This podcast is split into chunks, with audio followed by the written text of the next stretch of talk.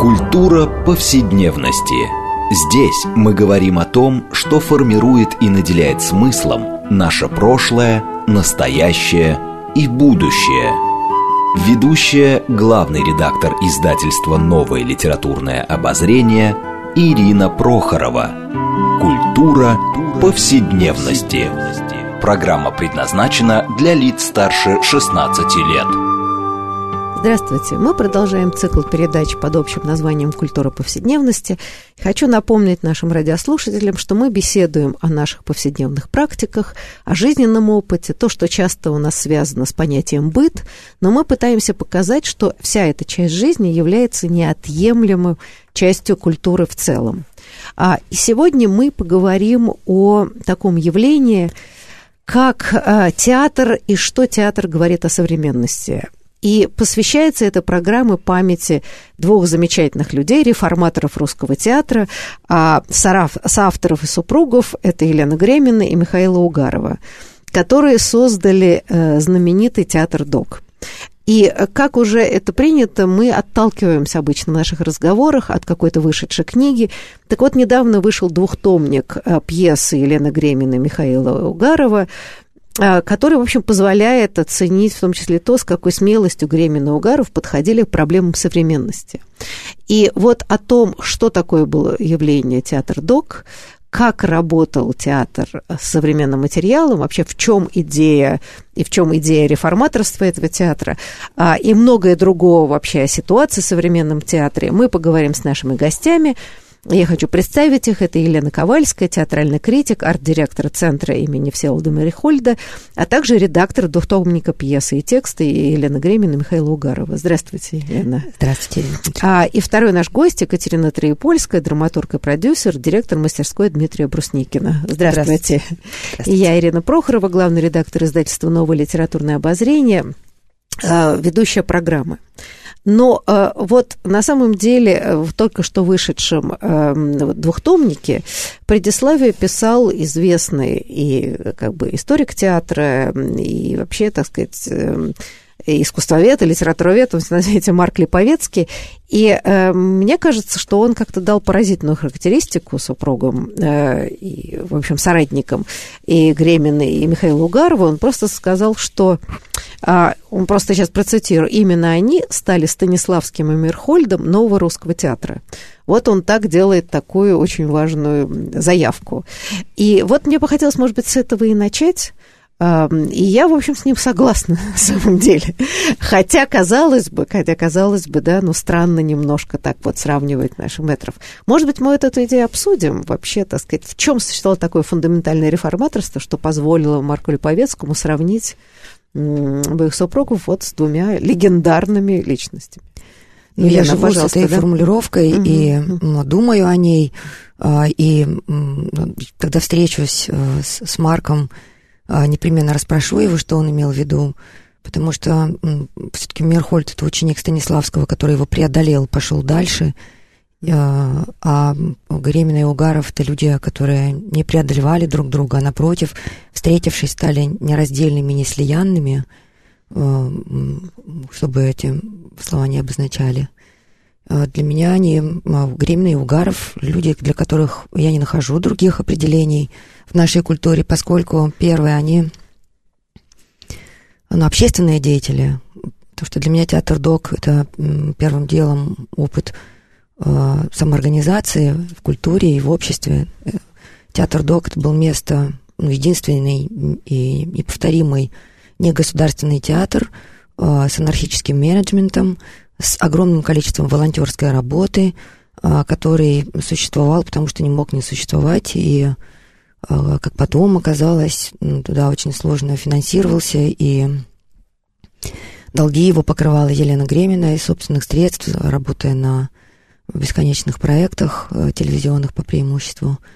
А, но все-таки это было братство э, людей, э, которые создают театр небывалый и невозможный. А, Все-таки Станиславский был человек, который владел большими средствами, он был ну, выходцем ну, из семьи золотопромышленников. Мы, мы не говорим же, что это вот, понимаете, ну, абсолютно однозначно. Я бы сказала то, что Марк пытался сказать, что если художественный театр Станиславского тоже начинался как некоторое содружество, угу. и э, да, такая реформация театра была невероятна, и Мейерхольд, э, да, тоже абсолютно как бы тоже реформатор театра, то есть в данном случае, конечно, это некоторая метафора. Кто за счет чего финансировал, мне кажется, это не столь может быть важно, а важно то, что эм, действительно театр, который всегда ютился в подвале, вмещал всего 50 человек в максимум. И вот угу. я туда да, имела счастье тоже приходить и сидеть там где-то на ступеньках, не знаю, на полу и где угу. так далее. И это такой маленький, казалось бы, театрик, э, да, обладал колоссальным резонансом э, и для э, театральной среды в целом, и профессиональной, и, и не только, да.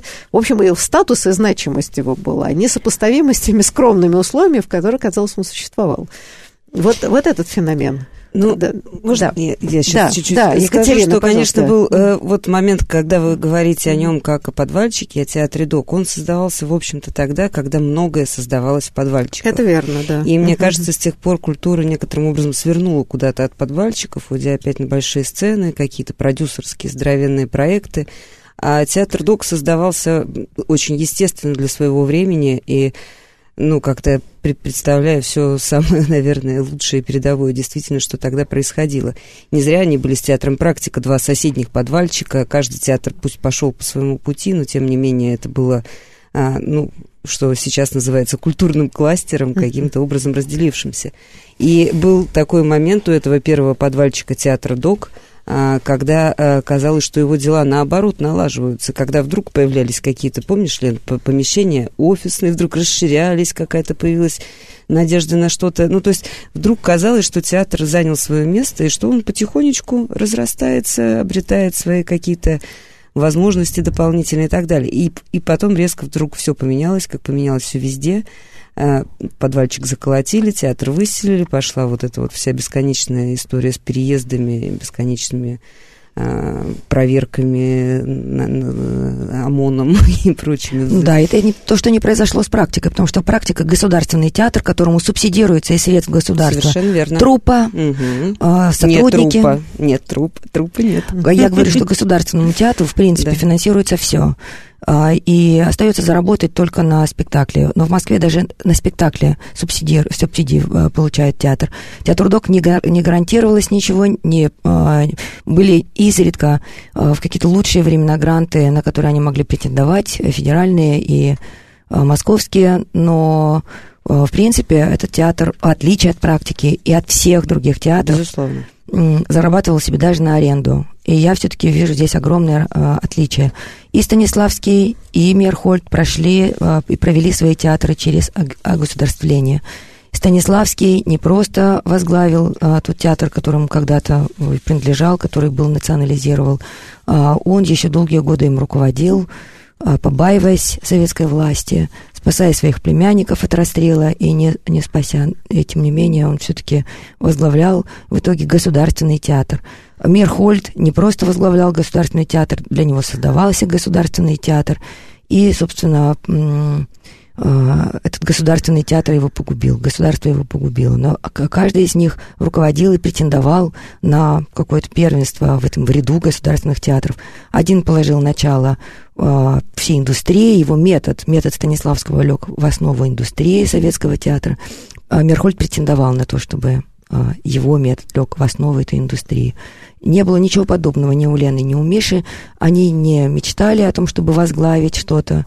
А, ну, откуда и... мы знаем? Нет, ну у Миши был такой опыт, подождите. Михаил Слушайте, Юрьевич. Мишу, ну как бы, ну Миша Слушайте, но, я, но в ранние годы, и, по-моему, да, об этом как бы даже пишется, что как раз Михаил Угаров восхищался МХАТом, а, да, и очень много о нем как бы изучал его и так далее. И я думаю, что а, все-таки люди такого дарования таланта, они не тщеславны, но должны быть как бы, да, самолюбивы и претендовать на что-то.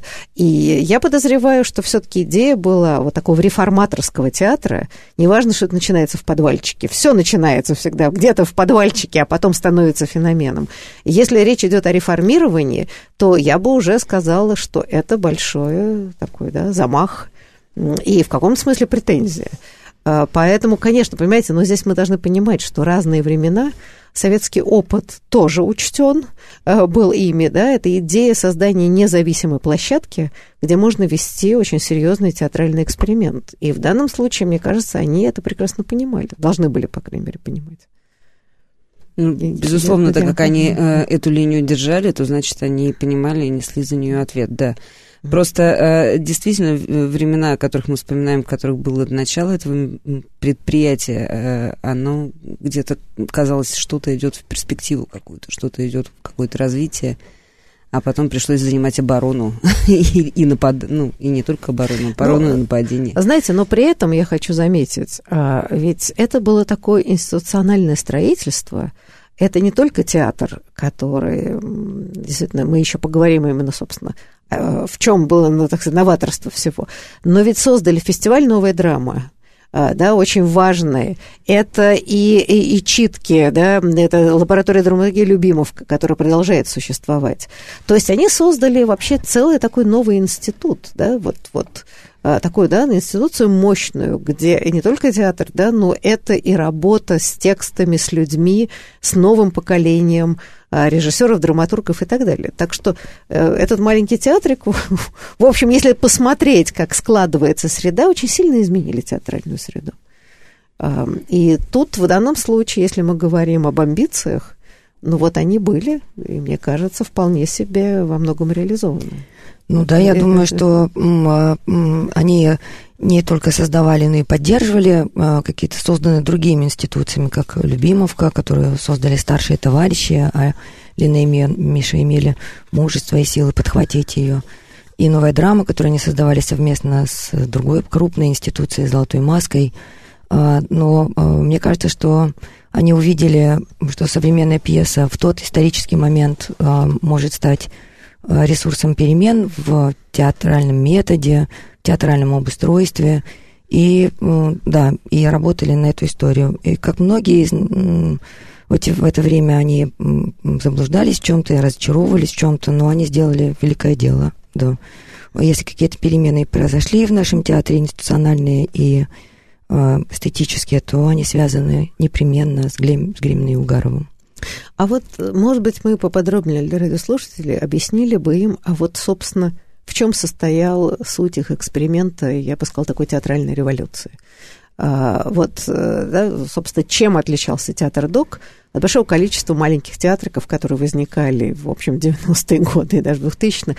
Много где и вполне себе неплохие, но вот почему именно театр ДОК оказался вот такой звездой путеводной?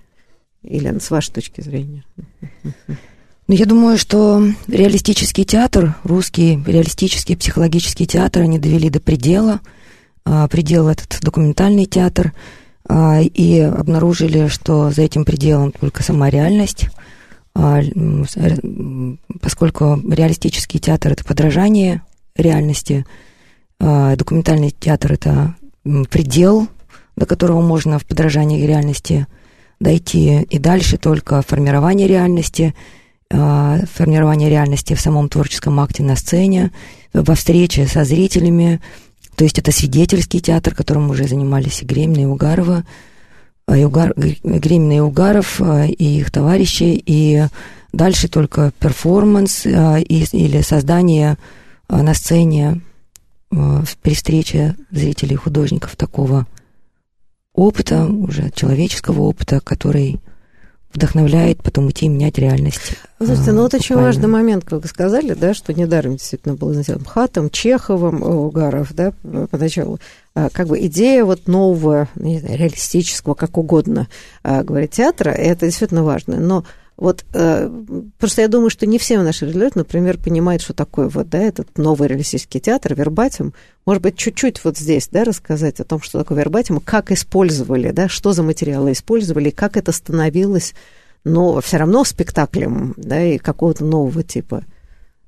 Екатерина. Ну, да. что такое вербатим, я могу э, да. сказать, хотя, да. конечно, в данном случае говорить о контексте вербатима и возникновения театра ДОК и привнесения вербатима на русскую землю, Лена, наверное, смогла бы а, Но мы еще тоже потому что поговорим. Да, да. мы, конечно, как это мы, ну, с, с моей стороны, вот как я представлена директором мастерской Брусникина, mm. мы с мастерской Брусникина внимательно занимаемся вербатимом, тоже со своей mm-hmm. какой-то стороны, вот связанной как раз немножко с методом Станиславского всем и классическим актерским э, образованием.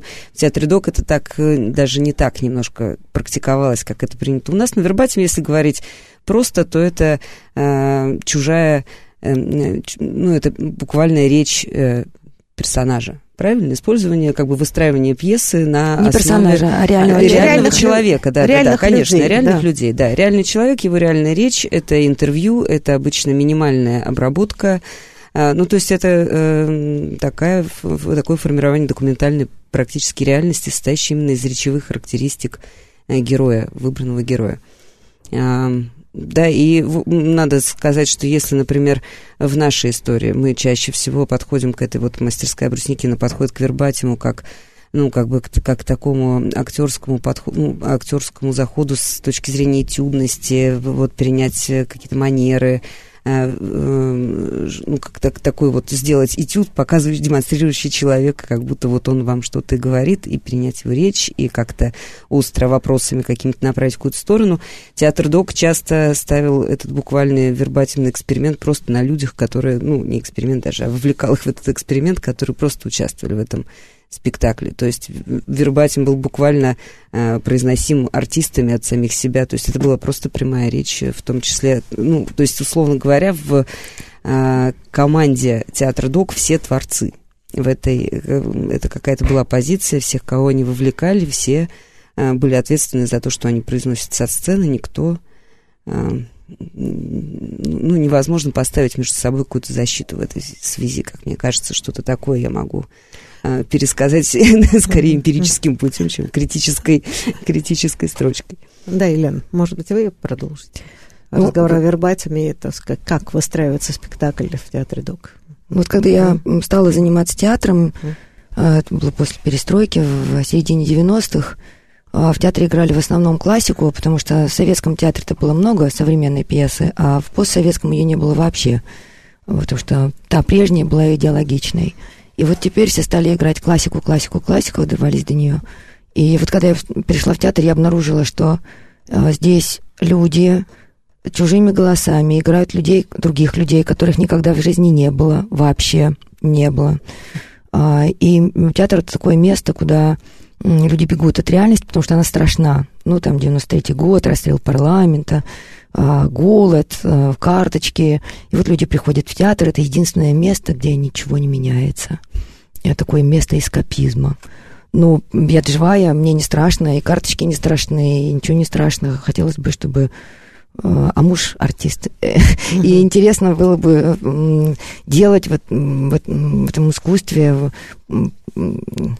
которое кажется безразмерным, которое так скукожилось, в это время хотелось делать что-то иное. И обнаружилось, что есть а, люди, которые делают а, такой театр как приключение, театр в, в каких-то музеях, в коридорах, на улице. А с другой стороны, есть люди, которые а, в театре говорят про моих современников, про моих ровесников. Это гораздо интереснее. И их было немного, они в основном собирались на фестивале Любимовка, там была Лена Гремина, Миша Угаров. А, тут съезжались самые веселые из ГИТИСа, где я училась, из школы студии МХАТ, читали эти новые пьесы, они казались такими дерзкими. А, и вообще было очень весело, и там складывалось братство. А поскольку я была критиком, то Лена Гремина говорила нам, ну что, критики, а котлетки ели?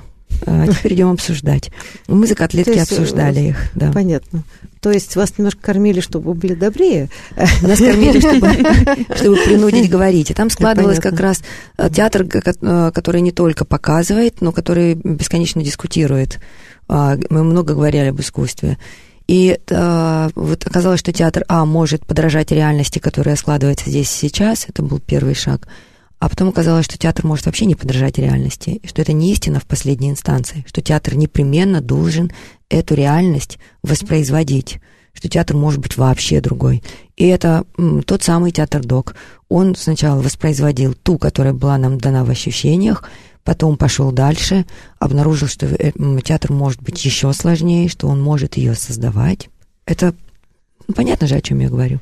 Ну, это можно не может быть сказать Нам простым, понятно. простым Нам понятно, примером, да. например, э, как, э, не знаю, спектакль «Зажги мой огонь» или, э, там, не знаю, «24+,» это когда, э, э, ну, то есть я очень так просто, просто Да. попытаюсь объяснить и никого не запутать. Это когда берутся и тексты, какие-то документы, с которыми работают, и люди, которые как бы с этими документами работают, вовлекаются в эту игру, они а, в эту игру, в игру в кавычках, вот, они а, вносят туда свой собственный текст. Они как бы его не только присваивают как некий там текст персонажа или как бы событие какое-то, они, которое описывают, они м, вносят свой опыт, свое высказывание. Ну, по точно, поводу, никто да? никем Нет? не притворяется. Например, Да. приходим на спектакль Сева Лисовского «Акын опера». Перед нами сидят четыре человека восточной внешности. Говорят, мы работаем в Москве уборщиками, моем машины. А, вообще-то мы а, м, памирские таджики. Вот э, я приехал сюда так, я приехал так, рассказывают истории своей, своей жизни. Ты думаешь, боже мой, эти люди, этих людей я вижу на улицах каждый день. Я их впервые вижу без костюмов, ну, без оранжевых жилетов. И вдруг они достают из-под, из-под стула, из-под стульев своих, достают какие-то древние Инструменты. инструменты, начинают Мгм. играть какую-то магическую, древнюю э, пер- персидскую музыку. И начинают что-то иногда петь на фарси. И ты видишь, э, вернее, ты слышишь э, магические звуки древней культуры, которые древнее, чем наши, древнее, чем наш сегодняшний день. И это люди, носители этой культуры. Это такая эстетическая рамка, она, ну, как бы, в которой вдруг оказываются эти вот простые, казалось, простодушные люди. Дальше они снова рассказывают свои истории. И все это какой-то маги- магический сеанс встречи с реальностью. Именно магический. Ну, и с одной стороны с реальностью, а с другой стороны какой-то, да, и над реальностью. Да. Просто это столкновение стереотипов восприятия людей, которые вынуждены сюда приехать и работать часто на низовых, так сказать, местах, а с другой стороны, действительно, они могут быть носители древней изысканной культуры, которые, до которой нам еще идти и идти, да, и в этом смысле, вот, да, это поражает в театре ДОК. Э, Ну, например, э, я помню, совершенно меня потряс эта пьеса э, «Час 18», посвященная делу Магнитского, где это все построено, ну, не просто на документах, но это как бы, условно говоря, суда над судьями. Как, да, значит, судьи, которые, собственно, Магнитского засудили и фактически привели к гибели, как, э, ну, собственно, они превращаются в подсудимых, и их допрашивают и приводят приговор ровно в тех условиях, в которых они сами заставляли, значит, Магнитского существовать. И мы уже Э, не зрители, а свидетели. А мы уже свидетели, да, и в этом смысле вот здесь вскрывается вся чудовищность собственно, вот этого, так сказать, правосудия в кавычках, а, где фактически судьям предлагается, предлагается воссоздать те же самые условия, но вот Мгм. теперь, да, мы вас судим вот по тем же самым правилам, по которым вы судили человека невинного и, собственно, привели его к гибели. И это, это потрясающе, потому что здесь никакой вот игры в смысле надрыва, как обычно такой по тайтике. Здесь нет никаких особо костюмов, это да. притворство. Здесь нет и обычного в театре доки и декораций-то практически нету, да. Нет, но при это этом, себе. да, но при этом ты совершенно завороженная, ты сидишь и погружаешься в это. Это, это невероятный, ну, по-настоящему спектакль, но совсем не тот, к которому мы привыкли. Скажем, такой театр, где никто никем не притворяется. Как кажется, да. Но вот здесь эта грань, вот кажется мне очень важна между такой вот грубой реальностью и с другой стороны, высоким искусством, она все равно существует, но она не маркирована вот привычными историями, что есть сцена, отделенная от нее публика, занавесы, да, значит, какие-то герои в исторических костюмах или говорящие неестественным языком, как в советское время показывали, как говорят рабочий класс, например, да, чуть ли не сэр и так далее. А, Вот, поэтому мне кажется, что вот здесь поразительно происходит какое-то вот действительно развитие того самого великого реалистического а, театра, но уже на каком-то другом уровне. Но вот вынуждены на этой патетической ноте прерваться на перерыв, и я прошу э, радиослушателей не переключаться, мы продолжим обсуждение уникальности театра ДОК.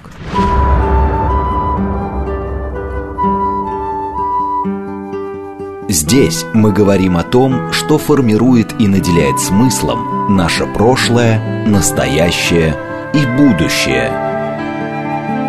Культура повседневности. Мы продолжаем нашу передачу в культуре повседневности. Напомню радиослушателям, что мы сегодня говорим о театре, э, театре ДОК и вообще рассуждаем на его примере, как театр говорит о современности. Вообще, что такое современный театр и как он работает да, вот, жизнью, как перевоплощает это творчество. И э, наша программа посвящена памяти Елены Гремина Михаила Угарова, замечательных реформаторов русского театра, которые были и соавторы, и супруги. И, к сожалению, вот они э, умерли практически один за другим в прошлом году. А, и, честно говоря, вообще прошлый год был годом утрат, потому что вскоре после этого скончался их коллега Дмитрий Брусникин, а, который создал мастерскую Брусникина, о которой тоже, я думаю, есть смысл поговорить, потому что это все были близкие родственные явления. Ну, вообще, под домашним арестом до сих пор остается Кирилл Серебренников и его соратники. А, в общем, как бы довольно такая драматическая ситуация сложилась вокруг современного театра. И грустный парадокс, вполне российский, заключается в том, что нынешний год, 19 год, объявлен годом театра. Вот, так что я бы сказала, российская драма э, общенациональная продолжает развиваться. Но вот мы перед перерывом как раз стали рассказывать про какие-то, собственно, непосредственно спектакли в театре ДОК, да, связанные с Вербатином, с поиском каких-то очень серьезных документов человеческих. Но вот, может быть, вы еще не рассказали, ведь у них же был прекрасный спектакль, а, основанный на разговорах с жертвами и, так сказать, матерями Беслана. Это одно из таких вообще знаковых пьес, после которого, по-моему, у них начались неприятности, по большому счету. Ну, это уже они, у них они продолжались, они продолжались да, да, но... да, может быть, кто-то рассказал, потому что, мне кажется, это один из таких самых сильных спектаклей. Я хотела бы э, в двух словах вспомнить про спектакль «Сентябрь док». Мне кажется, это был момент как раз а, взлета, расцвета театра док. Тогда еще не было неприятностей у них. А другое дело, что на, на примере спектакля, собранного из э, реплик в чатах э, разных наших граждан, граждан всей России по поводу этого чудовищного теракта в Беслане, а, и а, как, поскольку в этом спектакле реализовалось себя то, что они называли ноль позиция, то есть он делался с ноль позиций. А, он не предъявлял одну из позиций, обвиняя какую-то другую. А это была разноголосица самых разных суждений. И вот когда этот спектакль играли в Москве, то он как-то почему-то звучал антипутинским. Когда они привезли его на гастроли в Нанси, во Францию, там почему-то сказали, что он путинский, пропутинский. То есть э, зрителям легче э, определить позицию этого спектакля, чем самим авторам. Они действительно не были политизированы, Лена и Миша, они были против несправедливости всей мастей, но, в принципе, они не были, не были людьми какой-то одной э, партии. И вчера случилась подобная история, вернее, даже не вчера, а в начале этого года один из спектаклей театра «Док» который называется «Конград», его создатель Настя Патлай э, и Нана Гринштейн.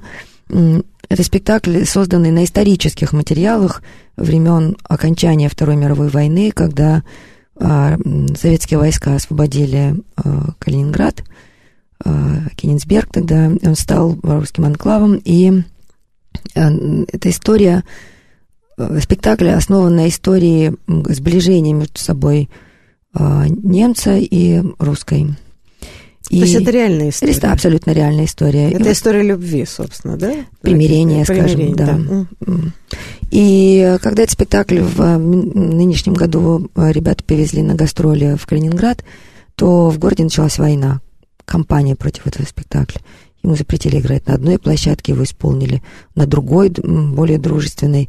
И э, это удивительно как этот миротворческий спектакль про мир, про любовь может вызывать войну сегодня. Настолько у нас а, сегодня взвинчен люди, политики, а, взвинченная ситуация, воинственная ситуация. И вот а, позавчера спектакль... Люди ли, или это все-таки истеблишмент, который боится всего на свете? Не думаю, что сами зрители Э, как-то протестовали бы против этого спектакля. А нас, тоже я люди. думаю, что нет, но я имею в виду, что это по принципу сейчас опять такие рудименты советского бдения, нужно бдить угу. и что-то еще, тем более в последнее время мы знаем все эти истории в Калининграде вплоть до анекдотических, что Иммануил Кант оказался виновен во всех грехах, и, значит, говорили, что вот он, зачем он тут нужен и так далее, да, то есть это можно было бы уже ставить какую-то комедию ну да, в стиле Салтыкова-Щедрина, да. я бы сказала. Если... называется Кантград. А, но это э, трагифарс э, перекинулся и на Москву, э, как бы родину трагифарса, а, где позавчера спектакль сыграли на площадке детей Райка, и туда пришел офицер ФСБ, отделение Э, то есть отделение, которое борется с экстремизмом. И стал что-то выяснять, да, там, требовать э, пьесы и все прочее. И площадка тотчас же отказалась подсказывать следующий спектакль. Вчера его играли уже в центре Сахарова, который разное повидал. Mm-hmm. Ну и вот, казалось бы, что... Удивительно другое. Я сейчас вспоминаю многие советские фильмы о войне, уже созданные там в 60-70-е годы. И вот эта тема, ну, понятно, что она была, конечно, политизирована, но тем не менее примирение а, каких-то любовных идей, значит, советские солдаты, там какая-то немка. Вообще это была очень популярная тема в советских фильмах. Удивительно, что в нынешних условиях а, значит, все люди бдящие или делающие, что бдящие, вообще забыли даже советские традиции, хотя у нас большая ностальгия по советскому. Вот это забавная история, да, насколько на самом деле нетерпимее в каком-то смысле становится современное общество, по крайней мере, пропагандистская его часть, я бы так заметила. Но здесь, возможно, это связано просто с медиашумом, каким-то высочайшим уровнем медиашума, потому что ведь и вот Лена заметила, что Михаил Юрьевич и Елена Анатольевна не были настолько уж а, людьми, принадлежащими какой-то ясной политической повестке, однозначной политической партии. Вернее, повестка-то, наверное, не была, но она скорее этическая и социальная, чем а, какая-то явно окрашенная какой-то политической, каким-то политическим направлением. И, э, тем не менее, когда театр Док... Ну, то есть я помню неоднократно посты Елены Греминой о том, что удивительно. Любой э, приход к нам какой-то там, э, какого-то центра Э, наши заложенные бомбы, все это бесконечно вызывает у людей, э, у медиа интерес, все это как-то пишут и перепустят, но если, ну, как выпустишь какой-нибудь спектакль, даже очень острый, даже, ну, тебя то же самое, вот новую Антигону, которую вы тоже упоминали в связи с матерями Беслана, да, на mm. нее не выходит ни одной рецензии, на нее не приходят критики, на нее не приходят, э, не приходят просто лайфстайловые или прочие политические медиа, они не готовы поддерживать э, такую тему без скандала. И хотя у театра Док был скандалами всеми одарен вверх меры, просто невероятным этим вниманием со стороны э, всех охранительных органов, которые только может быть, и, но это как бы это какой-то все-таки перекос не только, к сожалению, той контролирующей стороны, но в то же самое время и нашей дружественной, я бы сказала, наша дружественная среда тоже откликается в основном на ну, Знаете, болевые удары. Я просто вспоминаю, вот мы сейчас говорим, да, и вот поразительно, что фактически а, Гремин и Угаров э, вот эту традицию реалистического критического театра рожденного да, в начале 20 века, в конце 19-го, продолжают и развивают. А, и даже если мы говорим уже в правоверных рамках советского, mm-hmm. но мы помним, что в школе нам рассказывали пьеса Горького на дне где показываются, да, вот люди, совершенно потерявшие социально деклассированные, вот они там говорят, и было тоже много скандалов. Между прочим, уж если мы так и грубляем, то, что делали э, Гремин и Угаров, что продолжает делать их соратники, ученики и так далее, на самом деле это то же самое. Да, они показывают эту трагедию жизни, да, либо людей выброшенных, жизни, которые пытаются выстроить, либо чудовищные вот такие катаклизмы, как Беслан, и как люди пытаются с этим справиться, и насколько жестоко общество. Вот мне кажется, то, что вы описали, что они собирали все эти реплики, э, значит, все комменты, которые шли, и там чудовищные же вещи писали люди на, фоне этой трагедии. И они просто показывают вот такое озверение общества. И отре... В общем, на самом деле, это вполне наша традиция. Если мы говорим о скрепах, уж если мы поднимем это слово, это наша скрепа. Удивительно, опять же, насколько в итоге мы оказались оторваны даже от советской культуры, о которой мы сегодня говорим, что мы это не считываем как ну, я не знаю, ну, ну почти хрестоматийные да, тексты. В да? конце концов, э, благодаря им э, в культуру, если так вот э, даже не иронизировать, да, вернулся... А я вполне серьезно, я даже не иронизирую. Маленький да. русский человек, вот этот герой да просто русский литературы. человек. Я бы маленький убрала, потому что это неправильно. Это как бы выстрел. Ну, вообще, да, вернулся человек.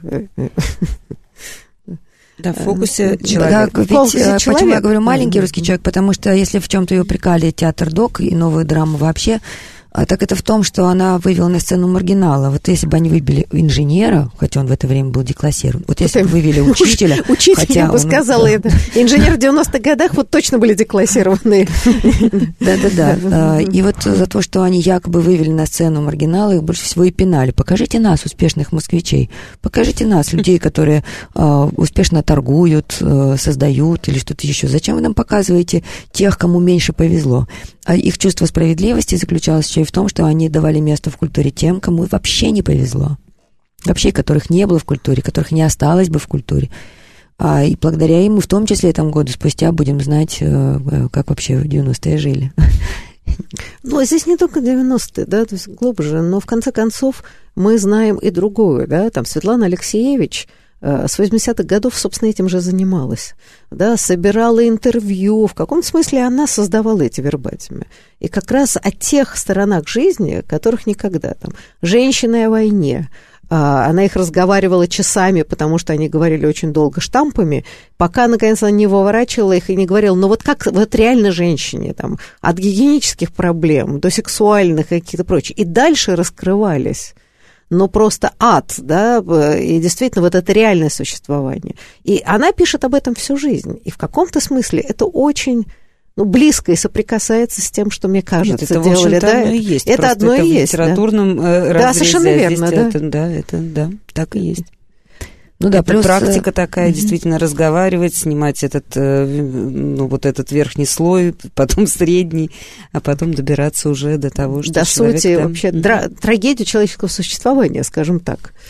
Да, или но на- это люди, те- Гримна и Угаров, люди театра, и они изменили э, способ существования э, артистов, Артиста, э, и да. вообще э, изменили тип встречи художника и зрителя. Это камерная встреча, это м, э, тихий разговор, это разговор про важное, а это вообще коммуникация, ее э, очень мало осталось в нашей реальности, может быть, ее в, там, не знаю, во времена, э, когда русский реализм театральный стал складывался, может быть, ее было с горкой, но когда нам это сейчас так делали- кажется. Современники всегда считают, что недостаточно. Это проекция современности в прошлое. Нам кажется, что там было чего-то больше и с горкой. А, а если читаешь э, те, значит, критики э, ламентации людей в дневниках, выясняется, что они тоже считали, что раньше что-то было, а, а сейчас недостаточно идет атомизация общества. Это вечная проблема. Да. Ну, я не знаю, мне, я, я помню, что э, в, в ДОК ходили общаться, именно общаться. То есть ты смотришь спектакль час, э, час до, час, полтора часа после общаешься. А, И это свойство, которого не было другого театра, которого нет у кино. Я не помню, где мы еще общались. э, не знаю, последние 20 лет, где мы общаемся. В основном мы в ДОКе. Ну, я бы сказала вообще по-разному. Наверное, если бы это была главной проблемой театра ДОК, и тема общения или не общения, я думаю, мы бы жили очень хорошо. А, знаете, я вот опять же как-то все время думаю об этом и уже пересматриваю. Увы, когда люди уходят, ты начинаешь уже смотреть, э, да, вот с какого-то немножко отстраненного плана, да, перспективы. И в этом смысле вот значимость этих фигур, их масштаб, да, он как-то по-другому. Пока люди живы и действуют, ты понимаешь это, несомненно, но это, как говорится, движущее мышение, вот они рядом, со всеми их слабостями человеческими, а сейчас ты просто понимаешь, что два человека, да, вот в этом маленьком подвальчике, в этом маленьком помещении, собственно, совершали революцию в театре. И, и бою бога ради, думаю, что через там, 10, 15, 20 лет будут писаться монографии, и вот также будут их сравнивать с великими режиссерами на полном основании, хотя я думаю, что всякие люди, приходившие по миссии Центра Э, сильно бы удивились, что куда они приходили, и автографы не догадались взять. Э, Вот. А, а, собственно, хотела еще спросить э, вот о чем. А вот разговоры, не кажется ли вам, что здесь же разговор не о маленьком человеке, а, собственно, возвращение, как вы правильно сказали, человека а, в культуру, которая очень долго была принудительно имперской, э, где, э, в общем, в скрытом виде или в явном но в советское время это была просто идеология, да, вот разговор о массах, о коллективе. Это все было скрыто вот такой имперская макроистория, где места человека, в общем, не было. Если он был, то это должно было, он должен был жертвовать собой ради там коллектива. утопических каких-то историй. Не кажется ли вам, что во многом вот эта болезненная реакция условно говоря, как мы называем, власти, но во власти мы понимаем тоже люди, связано, что это вот видение имперское, оно еще очень мощное, и сама разговор, сам разговор о человеке, о его личной судьбе, драме и так далее, кажется до сих пор чем-то революционным, э, чем-то революционным и я бы сказала, таким крамольным. И вот не кажется ли вам, что странным образом они зацепили ну, как и лучшие представители э, русской культуры, зацепили этот болезненный нерв, который всегда приходил в конфликт э, с э, таким, да, официозом. Ну, что Гоголь писал про Акакия Акакиевича, да, что другие массы людей, писавшие, так сказать, вот о униженных, оскорбленных, это всегда вызывало, ведь мы понимаем, болезненную реакцию. И выясняется, что эта тема так и остается вот самой Самый что ни на есть злободневный. Ну, мне кажется, вот теперь, глядя на э, сегодняшние взаимоотношения театра ДОК и власти, что мы, наверное, как-то исторически демонизируем и приукрашиваем нашу власть, чтобы не так стыдно было жить под нею. Потому что, мне кажется, проблема ДОКа с властью заключается в неосведомленности власти и, и в, ну, вот скажем, остановимся на этом слове, неосведомленность. А мне кажется, что триггером э, травли, которую власть устроила против э, театра ДОК, заключается в том, что это театр в пяти километрах от Кремля, в котором шел спектакль э, с названием «Берлус Путин». Или 150 ну, причин не защищать Родину. Или 150, да. То есть реагируют исключительно на название. В театре никогда не были, не читали, не видели. Нет ни одного политического спектакля в театре ДОК. То есть политического в, в смысле в том ну, смысле, прокламация который... призывов да. и прочее, то, что у нас... Да, абсолютно ничего. Это не театр агитации, пропаганды или агитации против э, действующей власти. Ничего подобного здесь не было. Здесь умные люди работали. Ноль позиция, это пози... эстетическая, и этическая, и политическая позиция театра ДОК. А, поэтому я думаю, что люди были неосведомлены и реагируют на заголовки.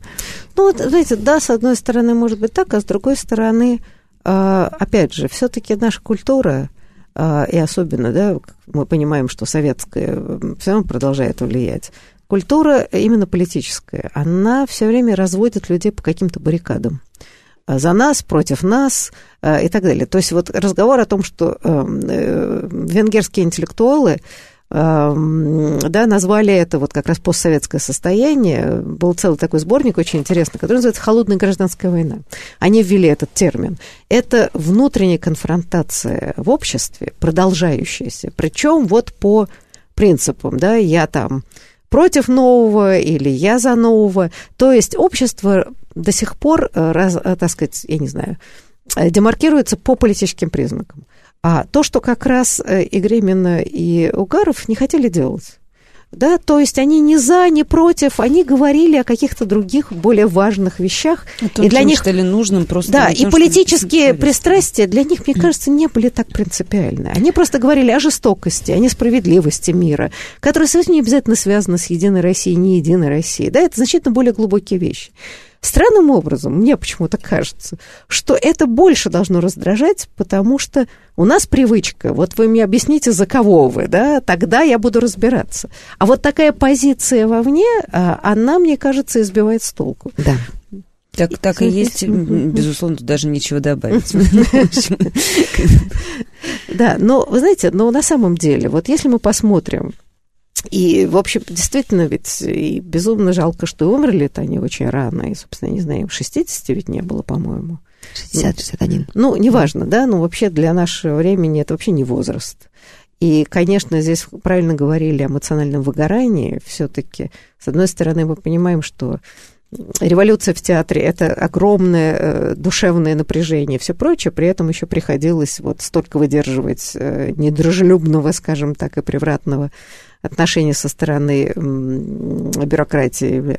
Но, с другой стороны, смотрите, да, э, ну, целая приятная драматургов и режиссеров, которые так или иначе сформировалась вокруг них. И можно это перечислить, да, это и что, и Александр Родионов, и Иван Вырыпаев, и братья Дурненковы, и Максим Курочкин, я не знаю, кто еще, да, Юрий Клавдев, Виктор Рыжаков. В общем, тут можно перечислять еще большой-большой ряд. Кирилл Серебренников Кирилл, захаживал туда да, очень активно. Очень, да, и тоже, так сказать, и вообще все, считаю, мне кажется, что все люди, связанные с театром, туда ходили обязательно, потому что что-то оттуда получали. Ну вот, да, мне кажется, важно как-то эту тоже тему поднять, насколько все-таки они оказались таким системообразующим. Знаете, вот, я все-таки для... Э, для меня очень важно, что они создали а, модель гражданского общества. Это театр гражданского общества. И когда их не стало, театр продолжает свое существование. Ведь, а, ведь только государственные лавочки, где, например, лидер умирает, но остаются трудовые ресурсы, финансовые ресурсы и площадка, могут существовать. А это театр эфемерный. Но, тем не менее, есть некое человеческое братство, которое продолжает существовать. И э, на днях, буквально в начале апреля, это братство открывает свою новую площадку на Зерковской набережной и будет играть там спектакль «Будущее док», весь свой репертуар, и новую Антигону, и ту же самую, тот же самый Кантград, на который на днях приходил, э, приходила группа «Э», и другие свои славные спектакли, и возникают новые. И их не было, а э, уже возник спектакль «28 недель, а 28 дней. дней Юрия Моровицкого. Это спектакль, это премьера «Театр Док». И на ней уже дерутся зрители, которые не в силах пережить содержание этой пьесы. И по-прежнему скандалы сопровождают этот театр. И Лены и Миши нет, а театр продолжает жить. Мне кажется, что вот это человеческое братство, которое этически и эстетически ими заряжено, оно продолжает существовать. Это, это как раз Соправа, феноменально. они создали новую среду. Э, и гражданское общество, и я бы сказала, собственно, творческую, театральную среду. Да? Вот они дали какой-то толчок развитию талантов, который действительно продолжается. Но я бы сказала следующее, э, просто как благодарны зрители. Если после каждой пьесы народ выходит, чуть ли не дерется, это уже успех, да. Самое ужасное, по-моему, для драматурга и режиссера, когда вышли, ну да, ничего, мило, там, да, ну что, ну, значит, спектакль не удался. Э, Екатерина, да. Ну, я могу сказать, что да, что это так, точно. Или, или еще второй вариант, что спектакль хороший, особенно ваша пьеса, когда нам, драматургам, так говорят. Да. Значит, есть в этом что-то подозрительное. Но, э, но я хочу сказать, что, конечно, мы с театром ДОК, ну, в смысле, мастерская просто... Ну, то есть у меня есть личная связь с театром ДОК, это одна история. Моя и Андрея Родионова, моего мужа, и поэта, и соавтора, и, ну, то есть с которым мы вместе как творческие единицы э, где-то вокруг и внутри театра ДОК э, тоже провели немало времени, еще проведем. А есть там вторая линия, как бы меня как вот представителя мастерской Брусникина, что, конечно, это две институции, которые я вот сейчас наблюдаю, не государственные, мы живем по-разному совершенно, но тем не менее, э, которые остались вдруг без своих художественных руководителей. Одновременно всем было по 60, все они да, одновременно ужасно, они практически одновременно от ушли, нас. Ужасно. И э, мы все э, вот столкнулись с этой ситуацией, худсоветы, необходимость договариваться с кучей людей с разными эстетическими принципами, с разными взглядами совершенно. И стало, конечно, во многом понятно, насколько, ну, то есть вот мы по-разному на разных этапах это все догоняем. Я вот вижу существование одного худсовета и другого, и вижу все проблемы, и насколько на разных этапах они возникают. Но, конечно, есть этическая планка. Ну, вы знаете, вот очень жалко, мы еще могли еще столько же поговорить, и действительно проблемы современного театра в связи вот, с выходом двухтомника или, и вообще памяти Елены Гременной Михаила Угарова. К сожалению, программа подошла к концу. Я благодарю вас за то, что вы пришли и поговорили. Я надеюсь, что мы э, продолжим этот разговор о современном театре и о роли театра ДОК э, для развития современного, замечательного Российского театра. Спасибо вам большое. Спасибо. спасибо и за приглашение, и, конечно же, спасибо за публикацию этого двухтомника. Без вас оно не состоялось бы. Спасибо.